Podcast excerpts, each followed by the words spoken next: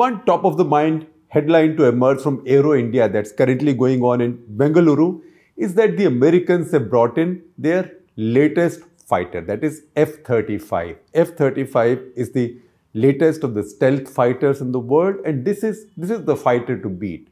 Other countries working on their own stealth fighter versions are now all all seeing this as the benchmark. So the Americans bring, bring in this top of the line fighter, which they rarely sell to anybody, or would, which they so, so far have rarely even negotiated with to sell to anybody outside of NATO. We know that UAE had ordered some, but that is here and there. So Americans are very possessive about it.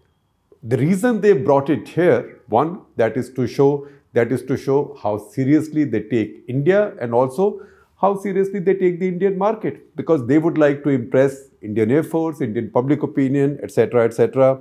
The uh, the whole bunch of people who write about defense and military affairs. This is a very expensive new aircraft, and very few countries can afford it. Also, but remember, in the neighborhood next door, the Chinese have a good stealth aircraft now, although it's not yet been tested, but they have J-20. Now, Americans brought in F-35. This says yet another message. And that is the message about, that is the diplomatic message or message about the changed strategic equation in the subcontinent for the Americans. Because for the, in the long past, for decades, Americans had their special relationship with Pakistan. Some of this continues. Even now, there are some negotiations going on between America and Pakistan. You know what happens? When, when you have a marriage of, say, 50 years or 60 years, which was the case between America and Pakistan, and then you have a divorce, right, after 60 years, or a separation in this case, not a formal divorce, then there's always a lot of pending issues to talk about. And that's how Pakistan and America, at the defense services level, are still talking currently as I record this one and as Aero India goes on.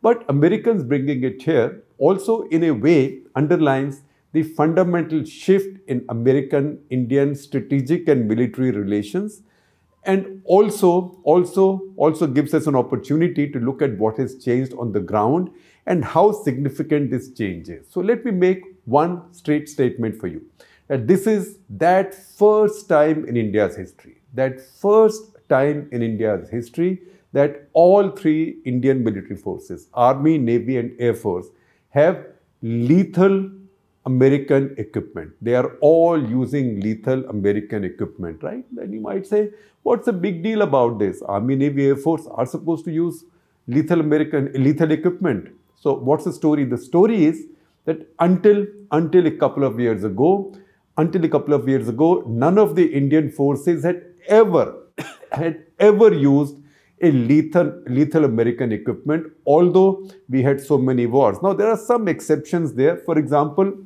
in 1950s, maybe 1950, 51, when, when, when India became independent, India basically inherited armed forces from the British.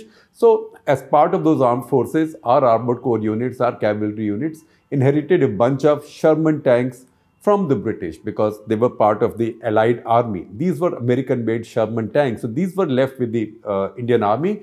And then because the Americans down, were downsizing, particularly after Korea, etc. At that point, after the Second World War, also big downsizing took place. A lot of these tanks were available, sort of almost almost at scrap price. So India bought another 200 of the Shermans then almost at scrap price and then upgunned them, many with a French gun, AMX gun, and many later with a Soviet gun right? So you can say that, all right, uh, maybe early 50s India bought those Shermans. Can you call them American or not?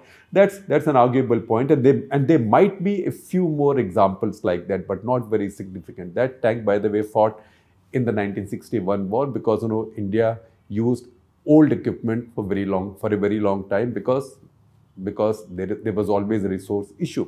So if you get that out of the way, although that was not the classical, classical, that does not fit the classical definition of buying an American lethal equipment to fight a war, even if you get that out of the way, it's the first time that India is employing lethal American systems, offensive American systems. What are these? Now, this is not a definitive list. So, look at the army first of all. Army has acquired, after a long time, after a long wait, Following the Bofors scam, the army had continued using old, old artillery. And we know now that in today's battle, artillery is the final arbiter, as we have seen in Ukraine also. So Indian army was stuck. Nobody wanted to buy new art- artillery. In a government to government process, Modi government has bought 145 pieces of M777 artillery. These M777 artillery pieces, these are very modern. These can use specialized ammunition. Of course, there's always a struggle about getting sufficient supplies of that ammunition because this is not regular ammunition. But these can be lifted. These are light. These are light. They have big range, but these can be lifted. And these can be lifted by helicopters as well. And which helicopters would lift it? That also now India has acquired from the Americans. That is the Chinook. So combination of Chinook and M777 is quite quite effective. And if you see the borders with the Chinese, then you see the mountain ranges run sort of parallel. So you can use the combination of Chinook and the M777 to shift from one range to the other. And, and that way, this mobility adds a great deal of firepower to Indian Army. So Indian Army's latest modern artillery, and this is as modern as it can get in the world. Ukrainians are also using quite a bit of M777s in their war against the Russians right now. And these have these pieces have been recently gifted. So Indian Army has this super lethal American equipment. Besides that, 72,000 Sig Sauer 716 rifles have been uh, have been bought, and these are these are arming now. These are outfitting the frontline formations of Indian Army. And as if this is not enough, Indian Army is also also acquiring six Apache helicopters. Apaches, as we know, are rated to be among the most effective anti-tank helicopters, helicopters for anti-tank warfare anywhere.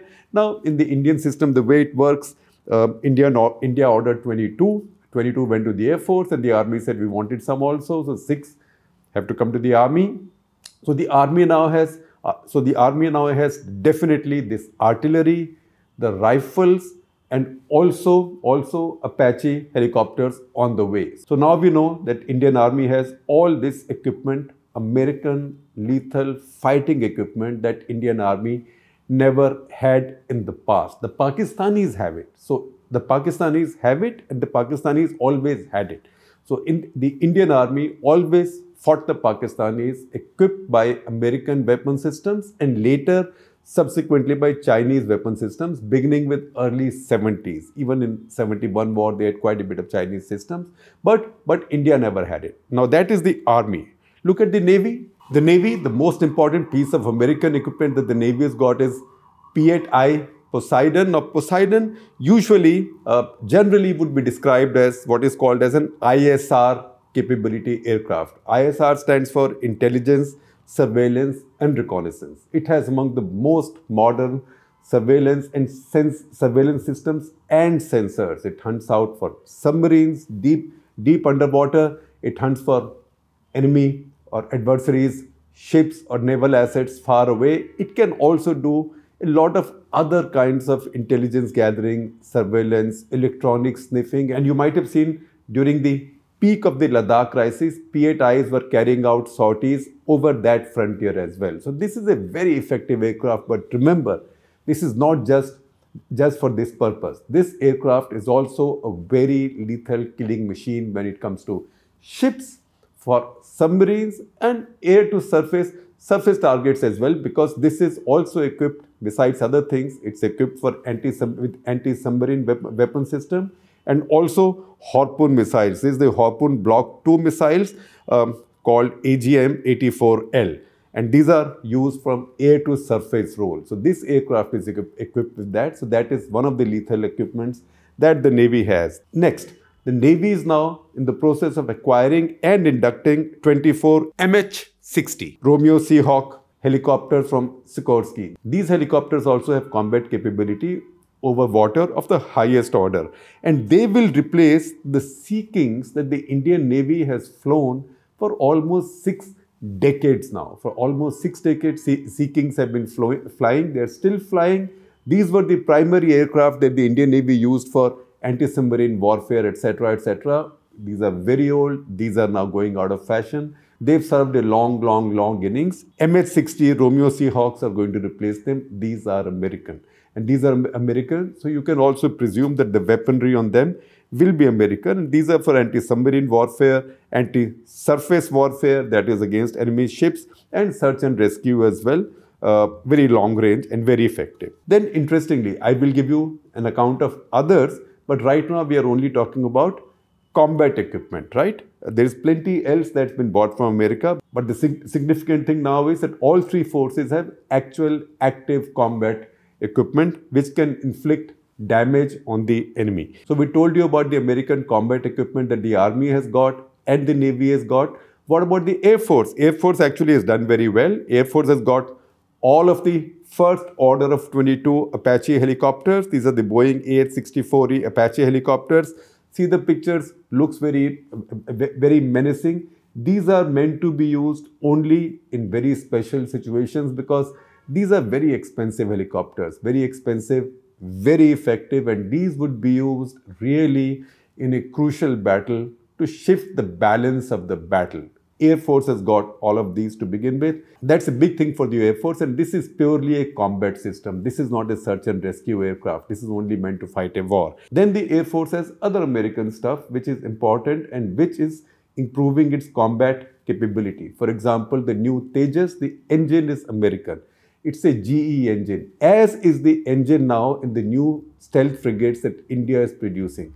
That's that's the American GE engine, including the engines on the new Vikrant, the new aircraft carrier, which is now going through sea trials.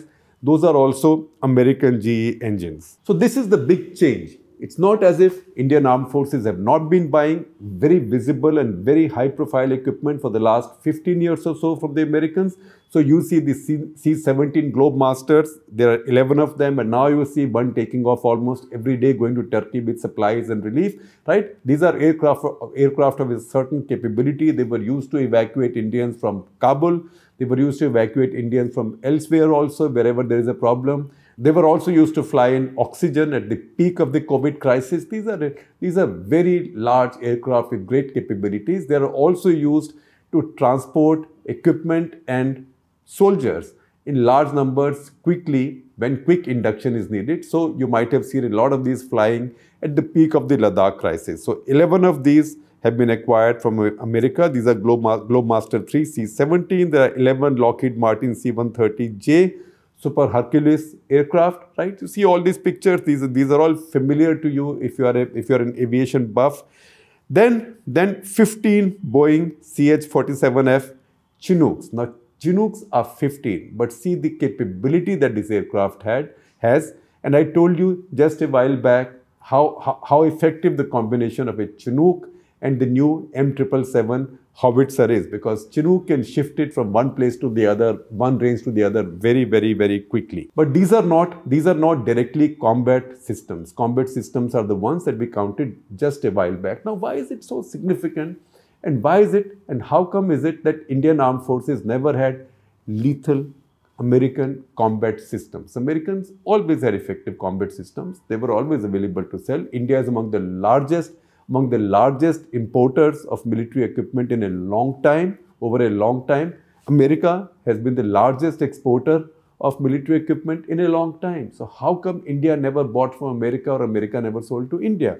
So reason fundamentally is political and strategic.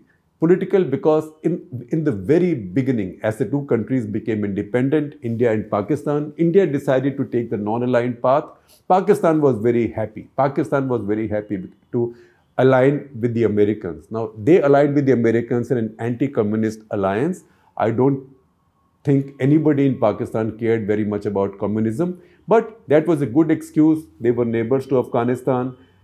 Americans always thought Afghanistan was Soviet Union's buffer state, so they wanted influence somewhere there. Pakistan exploited its strongest geostrategic asset, that's its location, and joined SEATO, CENTO, Baghdad Pact, as it was called, with the Americans. So they became an American ally early on. India, by default, although India joined the non-aligned movement formally only in 1961, but from the very beginning leaned towards the left world or towards the Soviet world. So it's not as if India and Soviet Union became allies very soon. India signed up the first agreement with the Soviets to buy a major military system in 1961. That's the MiG-21 deal and that was That was the deal that led to co-production of the aircraft in India. But until then, India wasn't really buying from the Soviet Union. But but the Western world was worried that India might buy. India, for about 15 years, indulged in total self-denial. Until the war in 65, India did not go out and buy any effective equipment either from the American bloc or NATO bloc or, or the SEATO bloc. SEATO was Southeast Asian uh, Treaty Organization or, or even the Soviet bloc. What was India making do with? So say from 47 until about 65, 66, India mainly relied on what had been inherited by Indian armed forces from the British. So most of the equipment used by India, say in the 65 war, was British equipment. A lot of it was just inherited, what the British had left behind, as the Pakistanis had also inherited. But a lot of it was also what India bought out of the sterling credits that were left. This is a complicated legacy of uh, partition and independence that the British owed India a bunch of money in pound sterling, with which India was expected to buy stuff from the British. And that's how we bought our Centurion tanks from the British. We bought our Hunters and Gnats, the aircraft which formed the, which formed the backbone or the bulwark or the, or the cutting edge, whatever, whatever metaphor you want to use, of the Indian Air Force, say in 1961 and partly 1971 also, although by then a bunch of squadrons of MiG-21s and Sukhoi 7s had come in. So the balance had shifted towards Soviet weaponry across India's armed forces. But, but what was inherited and bought from Britain and sometimes and mostly bought because there was no choice, this money had to be used for something. That's how India acquired its first aircraft carrier, the first INS Vikrant also, and the aircraft on it, and the helicopters on it, etc., etc. And that's one of the reasons India did not have a submarine for a very long time. In fact, Pakistan brought the first submarine in the subcontinent, that was the PNS Ghazi, which they got from the Americans as part of their alliance deal, and which was sunk off Vizag in the 1971 war. So since India had plonked itself on the left of the global divide, American equipment wasn't available. There was a time after the Chinese war or during the Chinese war when Nehru wrote that famous or now infamous letter to Kennedy asking for help. That was almost like somebody writing to uh, their uncle overseas to saying, Uncle, send me, uh, in old days, send me a few pairs of jeans, uh, sneakers, etc., etc. Goodies I don't get in India, right? That's how India was at that point. At that point, Nehru was desperate, so he was asking for weaponry like that. But so something had started moving. There was an American military mission set up in Delhi under a major general, but that that that lost its momentum because Nehru wasn't very fit, and soon Nehru became sick, and Kennedy got assassinated. Then Nehru became sick, and that that American opening got closed very quickly as India leaned more and more towards the Soviet Union. By 1966-67, under Mrs. Gandhi, India's, India's shift to the Soviet side was complete. Now India was also not buying anything much from the British. In fact, it was much later, in late 70s, that India bought the Anglo-French Jaguar. But India was now buying everything from the Soviet Union. So in the course of time, all of India's armed forces became more and more and more and more Soviet dominated. If you see pictures and videos of 1971 war, you see these missile boats striking Karachi. Those were Russian made missile boats. The Soviet made missile boats. The missiles they fired were Soviet made, were Soviet made uh, missiles. So on and so forth. Even India's submarines at that point were Foxtrots, uh, were vintage Foxtrots, all Soviet origin. So that was the Soviet decades of Indian armed forces. It is only in the past 15 years because India was India was very insecure also even when initial opening with the Americans took place. In fact, the first overtures from the Americans came in the late 70s. In 1986, Caspar Weinberger, the US Secretary of Defense, came into India. After a long time, a US Secretary of Defense had come into India. And there was some opening up. And there was some opening up, at least at the political level. But there was no trust in India. And in fact, there was no trust mutually because Americans were not willing to transfer their new cutting edge technology to India. India was not willing to trust the Americans because Americans, how do you know today you buy something from them, tomorrow they will impose sanctions on you. In any case, Americans were too deeply involved with the Pakistanis. Late 80s, you remember, those were the decisive years of the war in Afghanistan. Pakistan was an ally of the Americans. So India and America stayed apart in military terms. Even when this opening up took place and the first orders were placed, in fact, under Dr. Manmohan Singh's government, these orders were for non-lethal equipment. Non-lethal, but very important for logistics. And that equipment has made a big difference. And that is what we had talked about just a while back, just a few minutes back. That is the C-17 Globemasters and C-130 Super Hercules aircraft, Chinook helicopters, etc. Those are the ones which have made a big difference at the back end of the military operation. But they are not, they are not systems you fight with. They are systems who, who can quickly transport people and stuff that you fight with. That's why the change that we've seen in the past five years, starting with the order of this howitzer, is a big change. Now you want to understand, you want to understand how complex and how, how complex the situation until now was between India and the US and how strong was the distrust and how, how keen both sides were to do something together, but distrust kept them away. I'll give you two examples. One example is something that I've shown you before in a different in a different context. This is one of the prized trophies or souvenirs that I keep in my office. So this is this is an this is an F-20 Tiger Shark in Indian Air Force colors, right? You can see you can see Indian Air Force colors. This is camouflage livery, but Indian Air Force colors.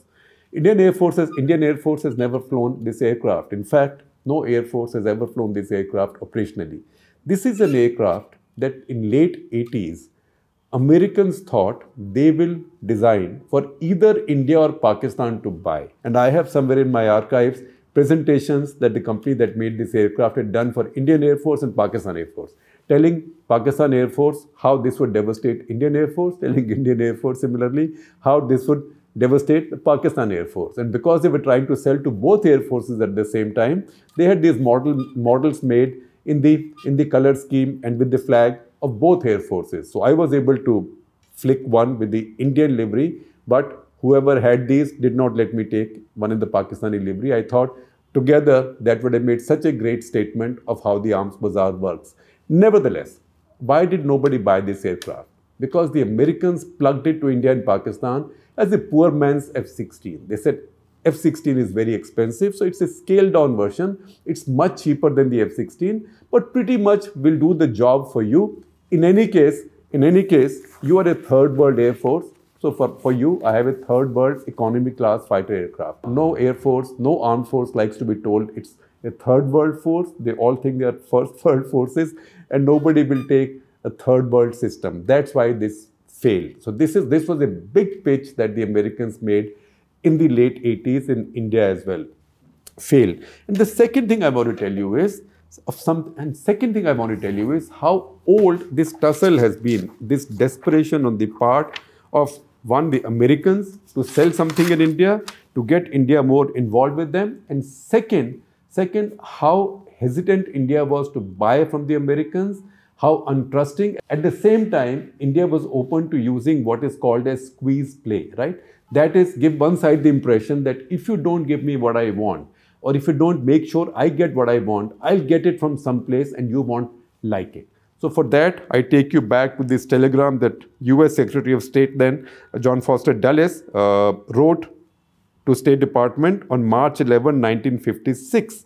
And uh, I will quote from it. And the discussion here is that he is worried, the Americans are worried that India needs a medium bomber, a medium range bomber. I'm taking you back to mid 50s, right? A medium range bomber. India didn't have one. And Nehru, in his meeting with Dulles, let him, let him know, he dropped wide enough hints that India was negotiating with the Soviets to buy the Soviet IL 28. That was the Ilyushin bomber at that point. And that got Dulles worried, right? Because he thought that if Indians, Nehru's Indians start buying equipment of this kind from Soviet Union, that means we will lose a lot of influence and one major country then will go to the Soviet bloc or will come under Soviet, Soviet, Soviet influence. So, so I'm reading here for John Foster Dulles' note, and this is this is from declassified uh, American papers, State Department papers of that era, and I quote One most disturbing fact is that they are thinking of buying some military planes, I think IL 28 types from the Russians. That is John Foster Dulles writing, writing back to Washington. And I continue quoting him I had already been told by Selwyn Lloyd, Selwyn Lloyd was then British Foreign Secretary. I had already been told by Selwyn Lloyd that this was a possibility, and he indicated that if these planes with Russian technicians were coming, then he was dubious whether they should sell the Canberras with special equipment. This is the time when India was also trying to buy Canberras with some special equipment from the British because India wanted a medium bomber. And what Nehru was doing in this case obviously was to use squeeze play because the British needed the American clearance to send those to sell those planes to India. And this was Nehru's way of putting pressure on America. And then, and then Dulles goes on to say, and I quote him again, Nehru led, led, Nehru led up to this subject with obvious caution and gave quite a story as to the background, trying to make it appear as innocent as possible. I told him as a first reaction that I could only tell him frankly that I felt this would greatly vex our relations. But you know, to cut the long story short, soon enough, the Americans permitted the British to sell those Canberras to India. And those Canberras then had long innings serving with Indian Air Force through many conflicts. 65, 71, it was the only bomber with Indian Air Force.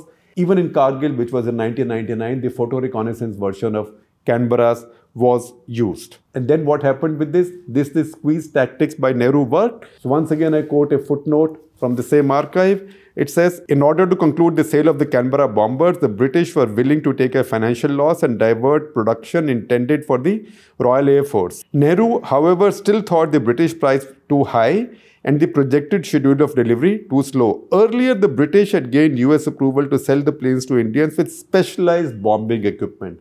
Listen to this. The Indians, however, sought a still classified 1000 pound low drag bomb, which was intended for supersonic and not subsonic aircraft such as Canberra. Moreover, it was an external bomb while the Canberras were fitted for conventional internal, internal bombs. The United States was not prepared to sanction the release at this time to the Indians, though the British believed it would be the final sweetener. Right? So the fact is that even now, while Nehru was able to use squeeze play with the Americans to get them to sanction the sale of the Canberra bombers by the British to India, he still failed, India still failed to get the Americans to relent on the release of this particular bomb, which might have made a big difference given the technologies of that era. So, this story tells you the complexities that the two countries have negotiated over the decades. It always tells you how distrust has prevailed between the two countries right from the 50s. And that's how this helps put in perspective the change right now when all three forces, Army, Navy, and Air Force, have lethal American equipment. And for all I know, more might be on the way.